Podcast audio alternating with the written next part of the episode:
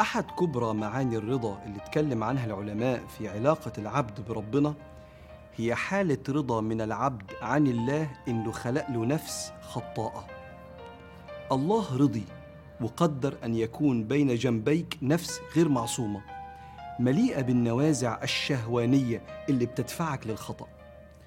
والفوز اللي هيدخل العباد الجنة وتنال بيه رضا ربنا ليس في الارتقاء بهذه النفس للعصمة، فلو كنت معصوما ربنا ما يرضاش بيك كما قال النبي عليه الصلاة والسلام، لكن الفوز الحقيقي أن ترضى بهذا الصراع وتحاول مقاومة نوازع الشهوات، ولو ضعفت وغلطت ساعد هذه النفس أنها تتوب وترجع لطريق مولاها وسيدها سبحانه وتعالى.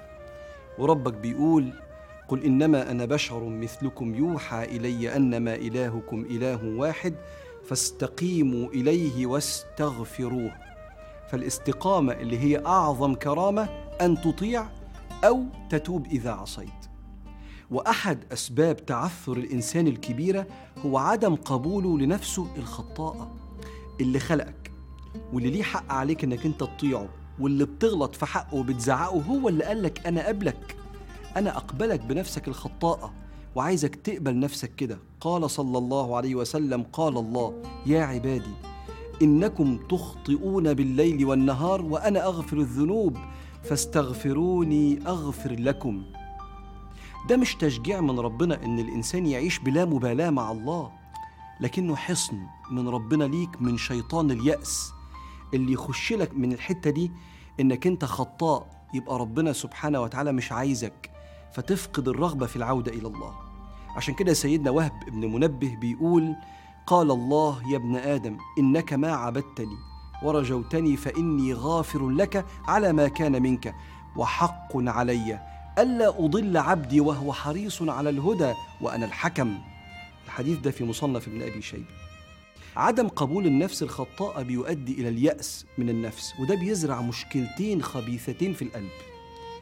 المشكلة الأولى هي يأس من صلاح الحال، بايظة بايظة ما بغلط، فلا يتصور الإنسان بعد تكراره للخطأ أن يقدر يتعافى ويتوب لربنا، فيقول لك ما دام بايظة ألحق الدنيا، ما دام الآخرة راحت بسبب إني خطاء. ودي فكرة قاتلة للأمل في الله، وده اللي ربنا قال له في القرآن: ولا تيأسوا من روح الله، يعني من رحمة ربنا. ويقول ربنا: وآخرون اعترفوا بذنوبهم خلطوا عملا صالحا وآخر سيئا عسى الله أن يتوب عليهم إن الله غفور رحيم.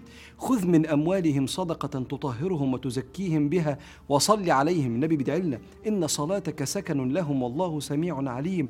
ألم يعلموا أن الله هو يقبل التوبة عن عباده ويأخذ الصدقات وأن الله هو التواب الرحيم. عشان الإنسان لا يفقد الثقة في إنه هو ممكن يرجع حتى لو كان خطاء. المشكلة التانية اللي بتيجي في قلب الإنسان هي سوء الظن بالخالق. لو الإنسان غلط كذا مرة ممكن يترمي في قلبه إن ربنا مش بيحبني وإن أنا ماليش مكان عنده في جنته لأنه سايبني بغلط كتير. والشعور ده ربنا مش بيحب يشوفه في قلبك. زي أبوك لو كرمك وبيتعب عشانك وبيديك كتير وبعدين تقول له أنت مش بتحبني، ده من سوء الظن في الأب. وكذلك الفكرة اللي فاتت دي من سوء الظن في الرب سبحانه وتعالى، وله المثل الأعلى. ويمكن الخطأ اللي حصل في حياتك ده واللي انت وقعت فيه يشبه كلام ابن عطاء الله اللي قال: ربما فتح لك باب الطاعة وما فتح لك باب القبول، وربما قضى عليك بالذنب فكان سببا في الوصول. كم من ذنب خلى الإنسان حاسس بالتقصير في حق ربنا فجري، يعني جري التوبة كده بين يدي الله فصار طائعا. فمعصية أورثت ذلا وانكسارا خير من طاعة أورثت عزا استكبارا. العامل الفاصل هنا هو سرعة التوبة، عشان قلبك ما يبقاش قاسي ويتعود على تعدي حدود الله من غير وقفة مع النفس. وعلى فكرة ده ظلم للنفس إن الإنسان يبقى خطاء دون توبة، لأن ربك بيقول: ومن يتعدى حدود الله فقد ظلم نفسه. فمن ردك لحق نفسك إذا أخطأت ادخلها في حرم الملك لأنها هربت من ربنا، فرجعها بالتوبة إذا تاهت. فما تيأسش من نفسك، الله راضي بيك وانت مش معصوم، فارضى بهذه النفس الخطاءة ولكن كن كثير التوبة إذا أخطأت. فاللهم يا رب ارزقنا أن نتوب توبة نصوحا من جميع ما يغضبك عنا، واجعلنا ممن سارع في رضاك وكانت أسمى أمانيه في الجنة رؤياك.